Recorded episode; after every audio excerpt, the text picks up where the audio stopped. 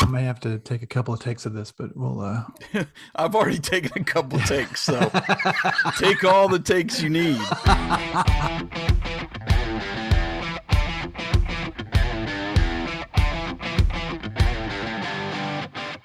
Welcome to the Greatest Lists podcast, a show about music and lists. This season, your hosts Jason and Eric are counting down the top 50 movie soundtrack songs from the 80s. Think your favorite made the list? Tune in and find out. Take it away, boys. Welcome back to the Greatest Lists, a music and talk podcast featuring lists of the greatest songs of all time.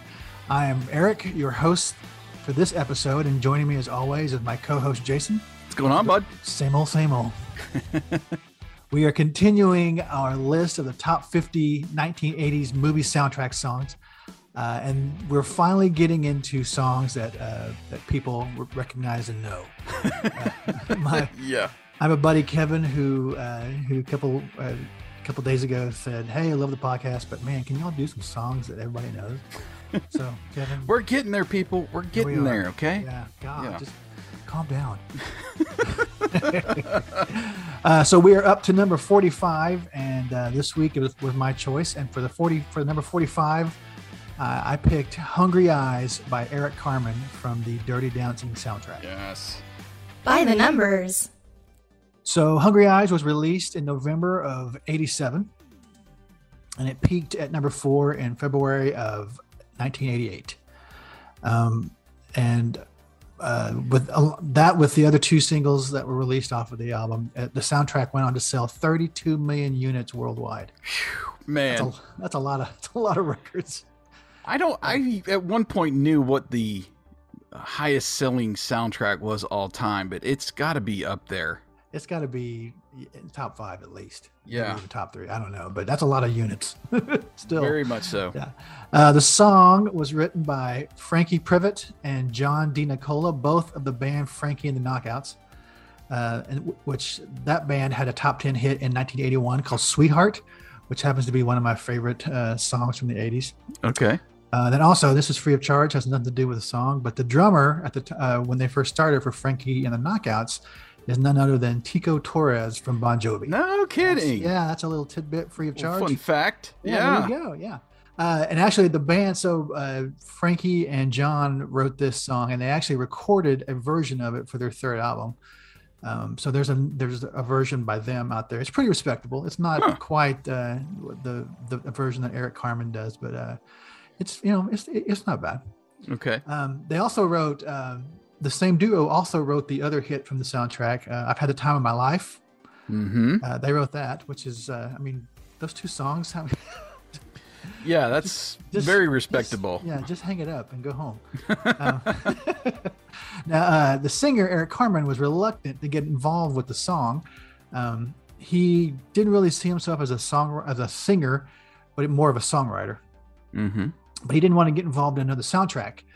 Because he wrote "Almost Paradise," the love song from Footloose. Oh, really? Yeah, I didn't know that. Yeah, I had no idea. So that's a great song. Yeah. So between those three right there, they wrote some good soundtrack songs from the 80s. Yeah, "Almost Paradise." That's Ann Wilson, Wilson and Mike Reno from Loverboy. Yeah, that's right. Yeah, that's a great song. Yeah. So, he didn't want to get involved with another soundtrack. Frankie and John both talked him into doing it, and he had his biggest hit. Let's get personal. So for me, I saw Dirty Dancing in the theater multiple times. Okay. Usually with a female, because that's who wanted to go see it. Right. Yeah. But I'm not going to lie. I like the movie, and still to this day, like last week, it was on, I think, CMT, or I don't know what it was on. But my wife and I will watch it whenever it's on. It doesn't matter. We both like it so much that we used a couple of the songs in our wedding a few years ago. Yeah. So I mean, we're just huge fans of the movie and the soundtrack. But this is probably my favorite song off of the soundtrack. Is this one? What do you think about it? Did you do the lift during the reception or something? You know, or maybe when she was walking down the aisle, you just we entertained it for about 12 seconds. We were like, nah, no, we don't need back surgery, or I don't need to drop you and ruin the entire day. So that's not going to happen. I didn't see Dirty Dancing, like the full theatrical version, probably until the 90s on cable. Well, I caught pieces on cable, but like I've mentioned before, in the mid 90s there, when a lot of movies became more accessible to me, and I just went ahead and would binged a bunch of like rom-coms or whatever. Right. I don't know if you necessarily call this a rom-com, but romance probably. Romance, but, I have sat down and watched it a few times since then, mainly at the request of my wife. But I've listened to the soundtrack many more times than the movie. It's one of those where if you wanted to just take the movie out and leave me the soundtrack, I'd be okay with that, you know?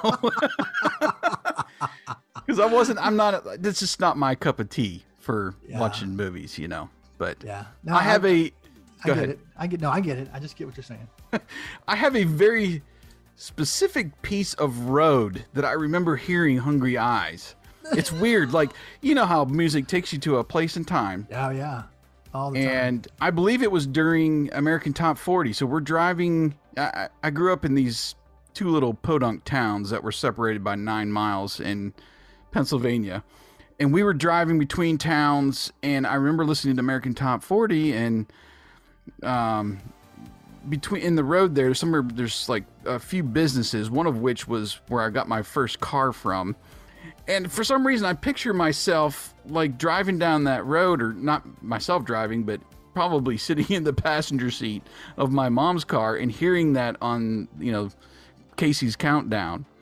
And I can't explain why. It's just one of those things where I hear Hungry Eyes and I'm in the middle of those two towns, you know, driving with my mom. Yeah. So I can't explain it, but that's what I think of when I think of Hungry Eyes. This song reminds me of my senior prom.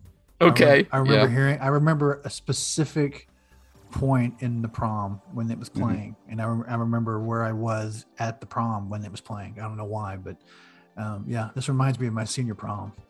The breakdown. So my favorite part of the song, aside from Eric Carmen's voice, which, I mean, he's a great singer, but is the sax solo in the middle. Mm-hmm. I'm a sucker for a saxophone. I love Clarence Clemons. I love the little tidbits that Duran Duran throws into their songs with a saxophone. I love the sax in On the Dark Side from Eddie and the Cruisers. Mm-hmm. The sound of a saxophone just belongs in a rock song sometimes, because it can do some of the same things that a guitar can, but it can also, you can put a lot more emotion into a sax. Mm-hmm. And so that's probably my favorite part of the song is the saxophone, because I just love saxophone solos.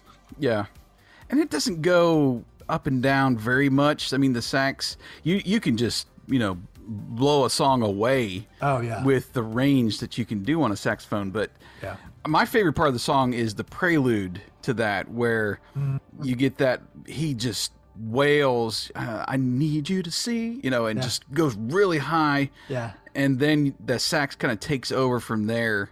Yeah. So I like that little interlude there. But overall, I thought it was just, it's kind of a pretty basic song. It's got that steady rhythm throughout, like we talked about with Man in Motion. And just kind of a typical 80s pop song with the big drums and bass line, and you got the synth chords that come in a little bit in the background. I noticed those listening to my headphones, and those three keyboard notes, you know, bong, bong, bong. Yeah, exactly. Just, you instantly recognize the song. Yeah. So it was so great. And speaking about the music video, so I watched it today because I had not remembered what it was. And it's got Eric Carmen and this random 80s music video model, who I had to look up. Her name is Sally Steele. They have this little interaction in different scenes, and then they mix in... I remember the video, yes. They mix in scenes from the film with Patrick Swayze and Jennifer Grey. Right. But the funny part is, she does the saxophone solo in the video. No. It was total 80s cheese, but... Oh, my gosh. Yeah, she's there with this real short dress, and... you know, Playing saxophone. Mimicking saxophone to the best of her ability. So you've got to go out and watch the music video, guys. So Hungry Eyes is the number 45 song in our countdown of top 50 80s movie soundtrack songs. I know we said it last week, but this is probably the most recognizable and the highest charting song. No, I guess your song went to number one, didn't it? This didn't. Right. But, Man in Motion did. But I think this is probably a little bit more recognizable than Man in Motion just because it came from. Yeah. Sold a lot more copies, Dirty Dancing, than St. Elmo's Fire. That's for sure. That's true. Yeah. So, so on top of playing Hungry Eyes, well, I thought about putting a link in there to Frankie and the Knockouts version of Hungry Eyes, but I decided that instead of doing that and embarrassing them because it's not as good as Eric Carmen's version, that I would put in my favorite Frankie and the Knockout song, Sweetheart. So both of those songs will be playing at the end of the show. If you have Spotify Premium, you'll hear both songs in their entirety. If you're a Spotify free user, you'll hear snippets. And as always, if you're listening outside Spotify, you can use our Song Whip links to go find all the songs on your favorite music streaming application. So if you get a chance, give all the songs a listen and give us your thoughts via social media. You can find us on Twitter. He is RD80s and I am Eric_Vardeman. And next week, Jason will take the controls back over for our number 44 pick. Thanks for listening. Speaking of 80s cheese, you'll get some next time. Yeah. Oh, I can't remember what the song is, but now I'm intrigued. Anyway, thanks for listening to The Greatest List, and we look forward to continuing our countdown next episode. You've been listening to The Greatest Lists.